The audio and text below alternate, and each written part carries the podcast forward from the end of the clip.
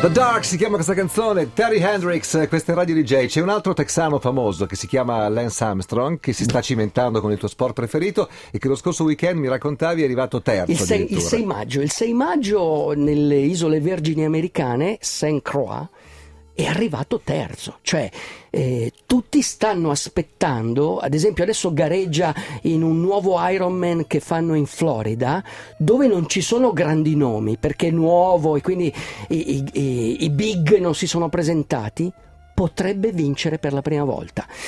Virgin ah. Island del Mar dei Caraibi o del Pacifico? Dove si trovano? Virgin Island eh, americane si trovano da Porto vicino, Rico, vicino a Porto vicino, Rico, quindi dei Mar dei Caraibi, Tortola, Cuba, Tortola, Tortola, Cuba, Santo Domingo, quella bla, zona bla, lì. bla. Okay. E, e, tra l'altro in quella gara lì eh, De Gasperi è arrivato quarto, quindi Alcide? uno, eh, Alcide, ma pazzesco, eh? No, È nostro... uno sport che fa resuscitare i morti.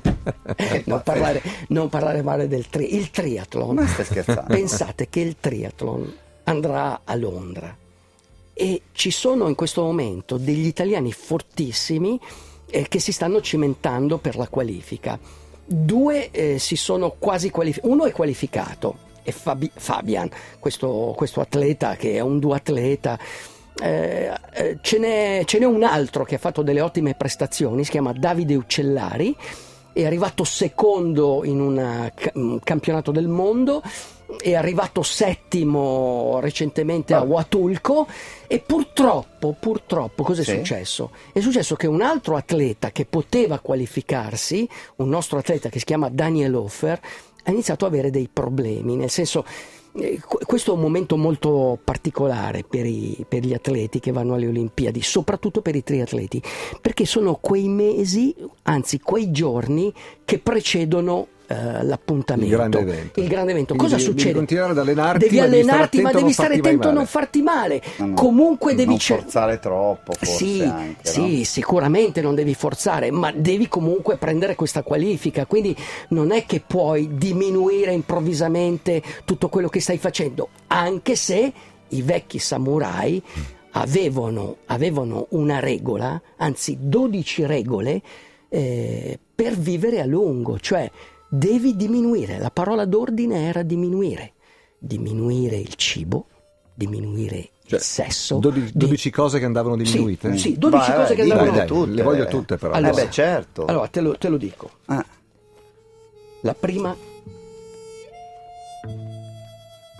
diminuisci i cibi, diminuisci le bevande, diminuisci la tua pre- propensione ai cinque sensi, diminuisci il tuo desiderio verso il sesso, diminuisci di quanti- la quantità delle tue parole, diminuisci i tuoi impegni, diminuisci la tua rabbia, diminuisci le tue ansie, diminuisci i tuoi dolori, diminuisci la tua brama e diminuisci le ore di sonno. Cioè, per i vecchi samurai, la cosa più importante era non stare sempre sdraiati, meglio stare seduti, meglio ancora in piedi, ma comunque la cosa più importante era il movimento. Quindi se tu dormivi troppo, eh, diminuisci anche il movimento, ma non devi diminuirlo, diminuirlo troppo, devi trovare il tuo equilibrio. E poi comunque... Perché in realtà ti dicono non non fare, diminuisci, no, diminuire, che però è cioè, una cifra eh, la, la, parola, la, parola eh, giapponese esatta nella traduzione era poco, cioè poco. poco cioè poco di questo, poco di quest'altro. Ecco, questo ti permetteva di vivere fino a cent'anni, perché il corpo umano è programmato per vivere fino a cent'anni. Lo capisci anche dal cibo giapponese che è poco. Poco. È poco. Un sì, rotolino poco. Anche quel famoso cartone Pokémon. Pokémon. Cioè, è anche un invito di quello che ti faceva Pokémon. Nel Come direbbero in Veneto. Nel, tri- nel triathlon, nel triathlon e soprattutto nell'Ironman invece è tutto tanto. È troppo. Quindi devi stare attento Okay. a questo. Torniamo alla vita quotidiana. A Camelot domani passa il Giro d'Italia.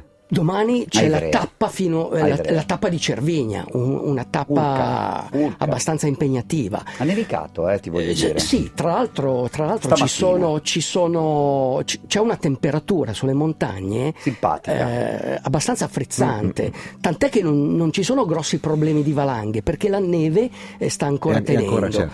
E, domani, domani non so com'è il meteo, ma comunque... Vai a vedere lì- la tappa domani? Sì, domani ve- vedo per la prima volta una tappa del Giro d'Italia e, e devo dire che sono contento perché comunque vedrò questi... Devo dirti una cosa, vedo poco spirito combattivo tra, tra i ciclisti. Beh, ma c'è un molto- motivo molto preciso, molto- molta tattica, ecco, nel molta senso che quest'anno, tattica. per come è strutturato il percorso, tutta la parte vera, complicata è settimana prossima, cioè il giro praticamente comincia domani Sì, e per- finisce sabato sì, prossimo. sicuramente inizierà. Fino per- adesso hanno però così, comunque preso un- Hanno confidenza. giocato, tant'è Un vero che ha vinto Roberto Ferrari. eh.